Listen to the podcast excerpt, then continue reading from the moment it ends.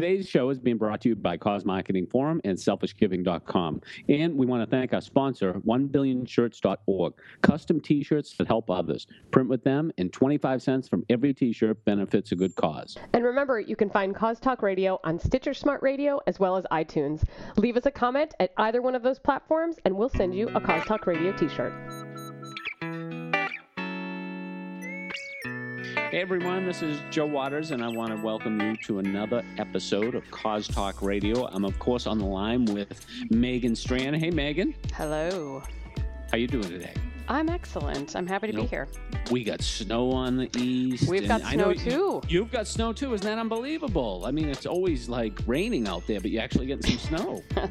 That is true today.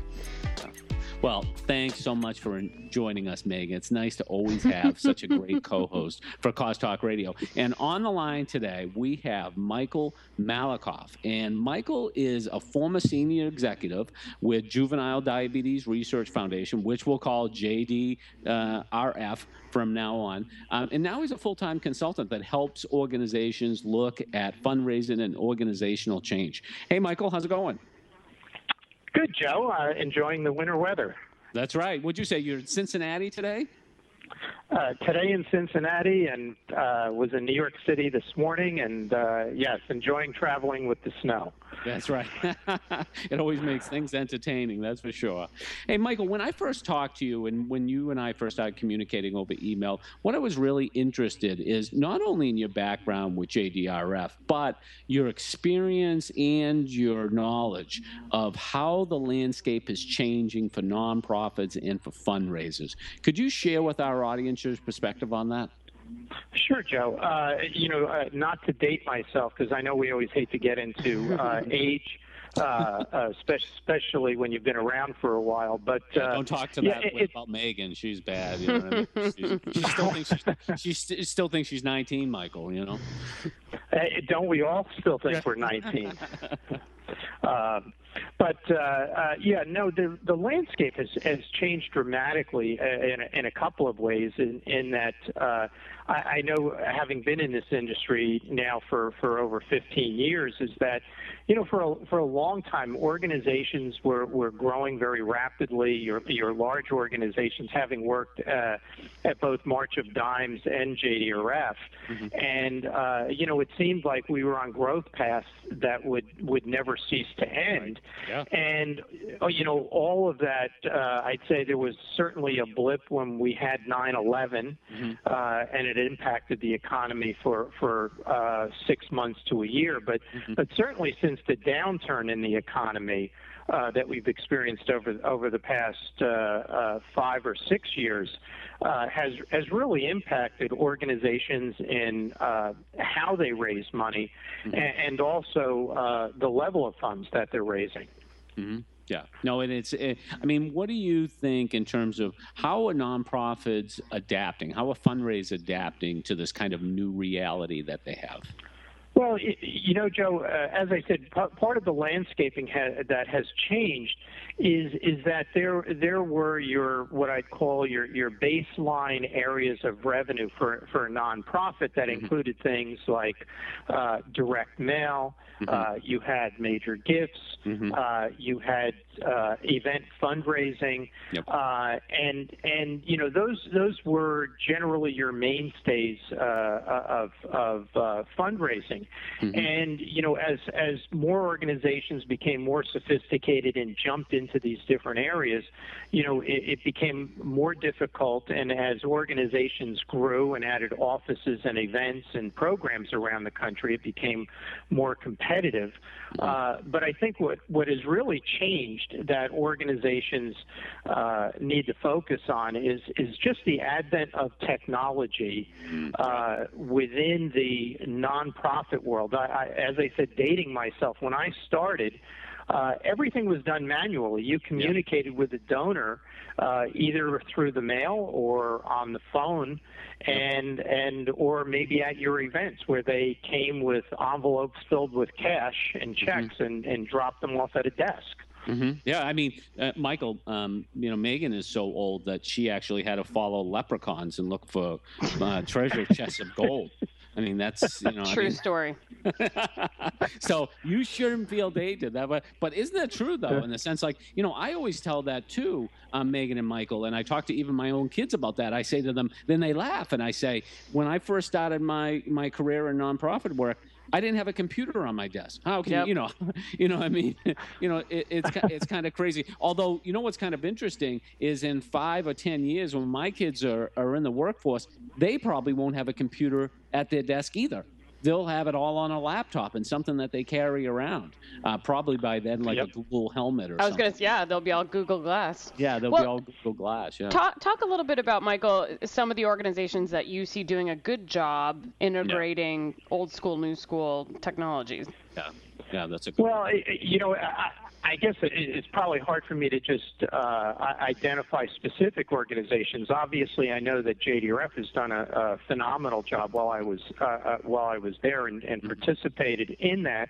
But it just goes back that that you know when I did start is you know I, I remember going into an office uh, uh, and watching you know the staff working on fundraising sitting there taking paper registrations Yeah. and entering them into an Excel spreadsheet Yep. and trying to figure out is that an M or an N on Mm-hmm. that on that registration and gee let's see the the zip code only has four numbers and Yep. and I'm looking at that going how archaic was that uh, and, and recognize that that as technology was moving forward is just think if we could, uh, for example, at JDRF, that in their walk program that I managed for many years, there were several hundred thousand registrants, and just think if we could get them to enter in their own information on a computer so that we didn't have to do it and they'd enter it in correctly. Uh, and, and we could store all of that in one place. Uh, you know that that's uh, you know the difference in today. Uh, you know if you're not using that type of technology, you're you're definitely left behind. So Yeah, what are what are the, some of the things that JDRF did while you were there that you felt like were steps in the right direction, or potentially cutting edge, or you know leading the charge as far as adopting technology to reach donors more efficiently? Well, I think, uh, as I said when I when I first got there, the first attempt was was just having people. One was getting people to register online, and then two was the adaption of that within the organization because you know many people that had been in in the business for for a long time all of a sudden were saying what do you mean we're not going to have the paper anymore? How are we going to store things? How do mm-hmm. we look things up? So it, it was both with the donor and also with, with the staff. But moving forward was quickly uh, adapting and then using technology not just for registration but then for fundraising. And and you know and now that's what's really changed the marketplace because you know online fundraising online donations uh, you know I, I don't think it's any secret to anybody but uh, if if I can get you as a donor to pull out your credit card as opposed to writing a check or to hand over cash, is that using your credit card you're going to be a lot more generous because it's a piece of plastic. That's right. And You don't think about just it, right?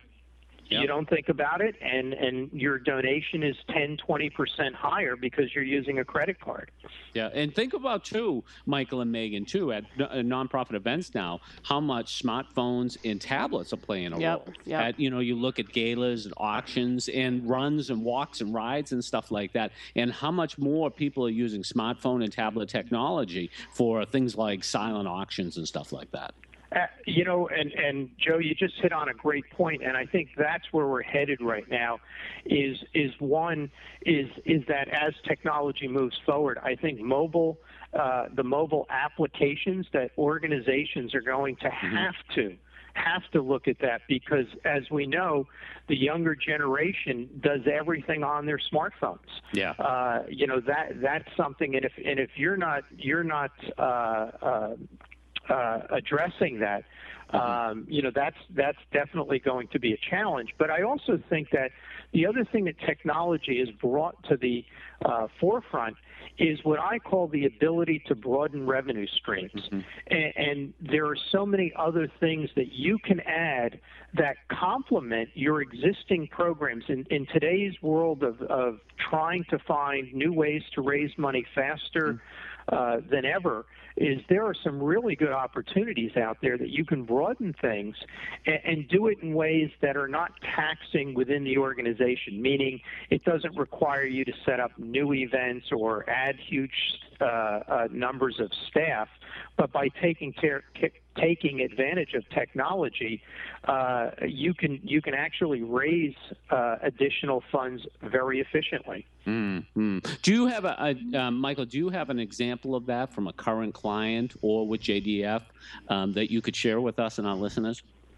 Sure, a- absolutely. I'd say probably the first thing is what I call the uh, virtual peer-to-peer fundraising, or what what I would label third-party fundraising. Mm-hmm. You know, what do, what do I mean by that? Um, is, is that uh, say you have a walk program and uh, you want your walkers to raise money, and, and donors want to raise money the way they want to do it at their that their their own pace. Mm-hmm. And and at JDRF, many times we would have people that they didn't want to just send email out. You know what? Yeah. We want to have our own family event. We want to have a backyard barbecue, or yep. you know, my husband's going to run a marathon and and mm-hmm. raise money.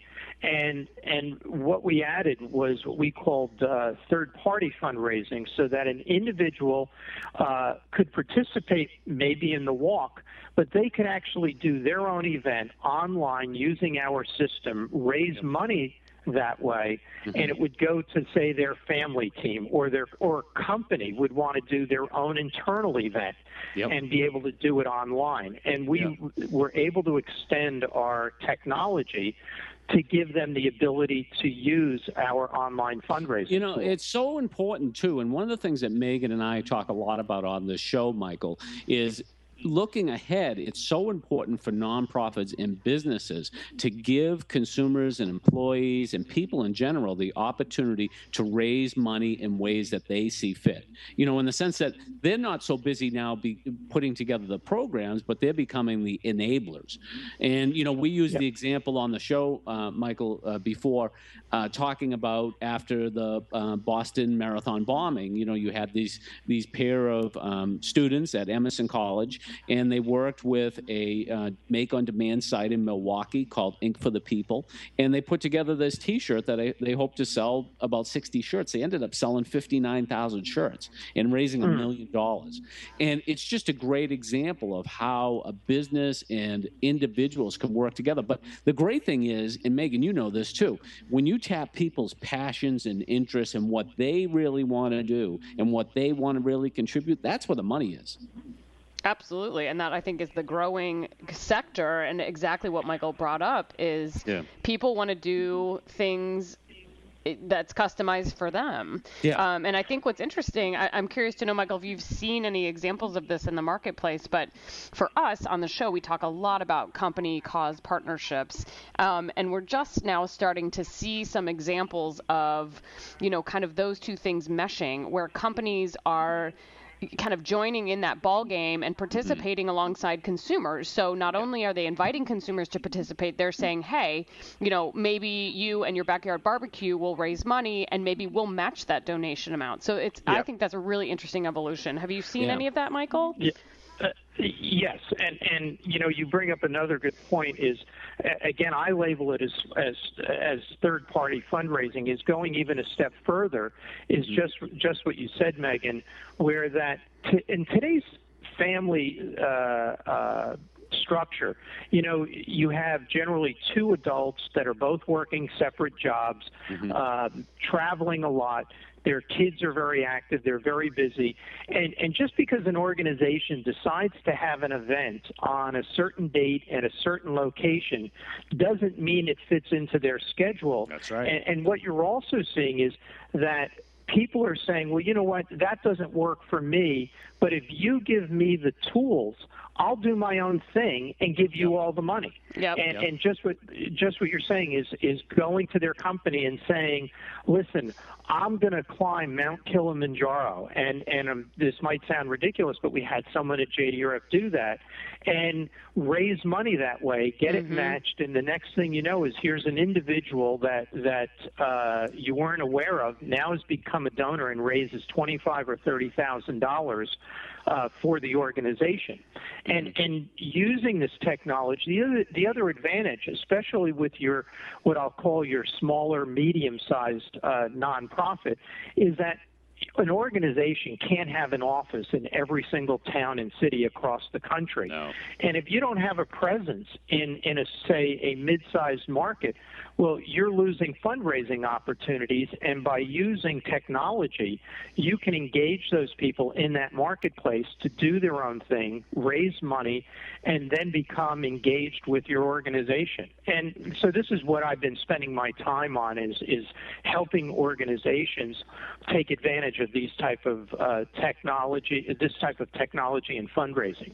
Well, and you bring up another really good example because it, not only are companies wanting to give consumers more choice and allowing them to do what they want to do, but in a lot of cases, the companies are saying, and, and you know what, we're not going to designate a charity. So I think organiz- mm-hmm. nonprofit organizations have to work all the harder to assert themselves as the charity of choice because, you, you know, again, with that consumer choice piece, you know, who's to say it's going to be JDRF? Maybe I want to donate to the animal charity or my local parks foundation or whatever it is. So you have to always be top of mind, is particularly if you don't have a local presence.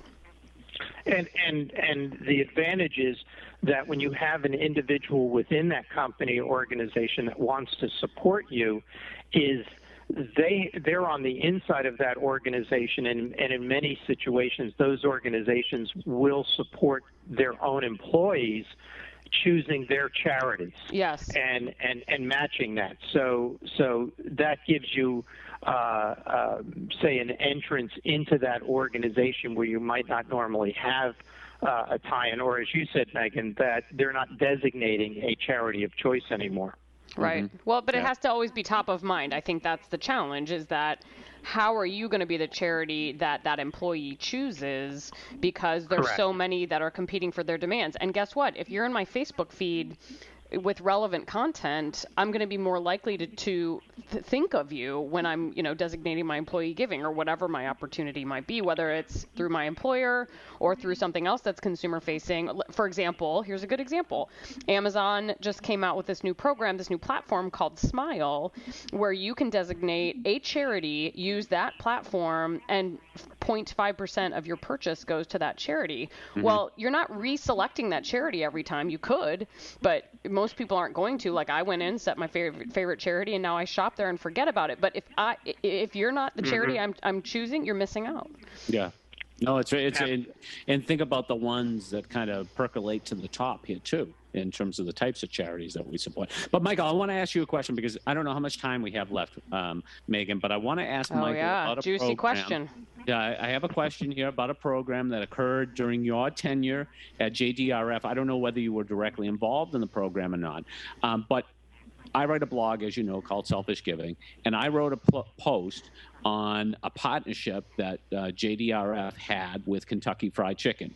And this post that I wrote, Michael, was my most popular post ever on my blog.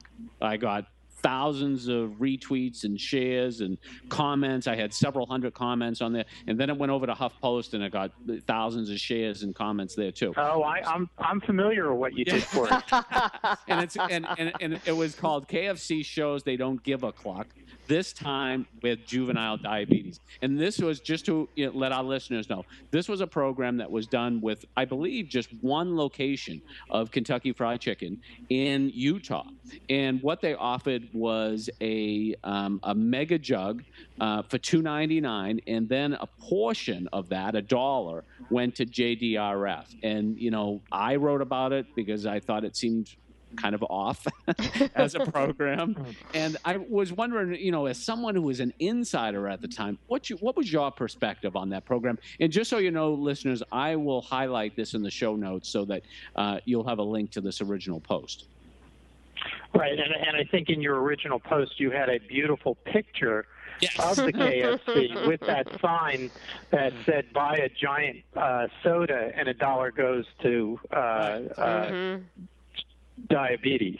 Yeah, right. Well, you, you, know, Joe, as you can imagine, when when you're dealing with uh, large organizations, uh, you you try to control as much as as you can. And at that time, uh, we did have a partnership uh, with that group that uh, uh, owned KFC mm-hmm. uh, in in certain sections of the of the uh, country, mm-hmm. and and you know what we tried to do is you know we had our own promotions mm-hmm. Uh, with the organization where they helped us promote our events and, and drive people to participate and to donate in store. Uh, at the same time, uh, the organizations also were looking toward the local franchisees and store managers to come up with their own ideas. Right. So, as you said, this was only one store uh, that came up with this idea to help raise money. So their, their intentions were good. Uh, unfortunately, the uh, uh, the avenue that they chose uh, was sort of contrary when you consider that uh, JD, JDRF uh, uh, juvenile diabetes uh, is fighting diabetes, and they're you know marketing a giant soda. Right, right, um, right. I mean, what uh, I really learned out of that, Michael and Megan, though, was it was interesting too because most of the comments that I had on my blog and especially on Huffington I Post remember this. were critical of me because yep. I did not know the difference between type yep. one and type two diabetes, which I didn't. and right, you know, and, I, and, I I, I was going to I was going to comment on that too, Joe. Yeah. Is is that uh, JDRF, which is focused on uh, type one diabetes, is completely different than type two diabetes. Right. Uh, type one diabetes uh, being uh, uh, where a person is insulin dependent because their pancreas has shut down, mm-hmm. has nothing to do with the um, intake of their diet, whether it's uh, uh, sugar-free or right. soda. Uh, it, it's it's a, a different than type two diabetes. You know, so, it was interesting so, in writing about it though, because when people were critical of me on that, and I understood um, my own stupidity on that, but I, I think what I also came back though is I said to these people, it said, "But aren't I like many consumers who come through the door and just look at this and shake their head in yeah. disgust? I mean, doesn't it on a, a, level still not pass the smell test of a cause marketing partnership? Uh, you're absolutely right, and and one thing that I know, uh, and I can speak from my own experience uh, while being at JDRF, is, is, that we always tried, especially with national partnerships, where you were talking about hundreds or thousands of locations, is that when new ideas to raise money were brought up is that they did need to be approved by the organization so that uh, uh a well-meaning person or individual might not recognize where it's it's from a, uh, a, a PR standpoint could be derogatory to, toward the organization. So, and, and I'm sure that many organizations have uh, had to deal with those situations. Well, that's the and, thing. I mean, and, just um, over over Thanksgiving.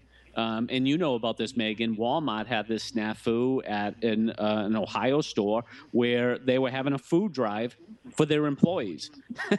you know what I mean? And, and it's just one, you know, it's just one store. And like I said, the problem is, is that social media makes this stuff take off. That was what and, I was just going to say. And, yeah, yep. and we look at this stuff, and you know, and when the, you know, within the context of giving, uh, Walmart is pretty generous. I mean, I think Walmart gives four to five percent of its pre-tax profits, whereas most organizations only give one percent.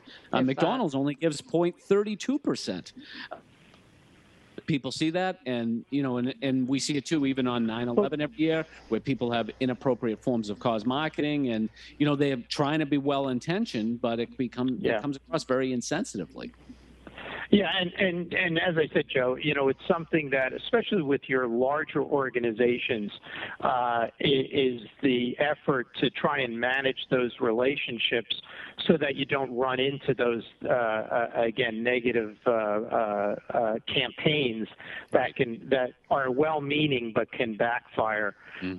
Uh, on you, and uh, and that's why there are people that are experts in those areas uh, that help set up and create those promotions so that they they do achieve uh, what was intended from from the beginning. And uh, uh, you know, so it's like that with whether it's sponsorship or online donations, whatever it might be. Is that uh, you you really do need to make sure you have somebody or a group that uh, is well versed in those areas before you jump into something with both feet. Yeah, yeah, and it speaks to monitoring too. Uh, you know that you really have to pay attention to what's happening out there. Well, and I think, I mean, I think this whole conversation has sort of just come full circle because we started out talking about how much, you know, the nonprofit field and fundraising has changed. And, you know, if I'm not mistaken, Joe, that whole blog post wasn't. Didn't somebody send you, tweet you that picture? Isn't that how yeah. that whole thing started? So you yeah. know, d- again, speaking to the power of social media, you know, and and just mm-hmm. how much things are changing, and you know, it sounds like you, Michael, are uh, you know right in the thick of all of that and kind of keeping your your eye on the pulse. So we appreciate you coming on the show and sharing some of your insights with us and some of your experience, and we hope you'll keep us posted. Um, in the meantime, if people want to find out more about you, how might they do that? Um, well, they can certainly go to LinkedIn, which uh, uh, they can find me there, or uh, they could just email me directly. And uh, my email's fairly simple. It's uh, my first name, Michael, and my last name, Malekoff, M A L E K O F F, and that's at me.com. Very good. That is excellent. Thank you so yeah. much, and we'll include that uh, one of those at least in the show notes. And Joe, where can people find more about you if they'd like to read about the JDRF post that you did or other fabulous things you're working on now? Well, we'll include a link to that in the show notes, and uh, people can find me at the newly redesigned selfishgiving.com Woo-hoo. website. I hope you'll check that out. Uh, you can find me minute to minute on Twitter at Joe Waters, and of course, check out my Pinterest boards. I'm doing a contest right now on the top uh, 2013 cause marketing campaigns. I would love people's feedback on them, and you can check out a Christmas holiday board too. What about you, Megan? Where can people find you? I am also on Twitter at Megan Strand, and I tweet for the Cause Marketing Forum at TweetCMF, and also blog for the Cause Marketing Forum at causeupdate.com. And occasionally I try to keep up with Joe on Pinterest, but it doesn't usually work. Uh, it doesn't work. You can also find Cause Talk Radio on Stitcher Smart Radio as well as iTunes. We do encourage you to give us a thumbs up on Stitcher if you like this episode, or give us a comment on iTunes, and make sure you do subscribe to the podcast so you don't miss an episode. And on behalf of Joe and Michael and myself, we'd like to thank you for joining us us today for Cause Talk Radio. We'll see you next time.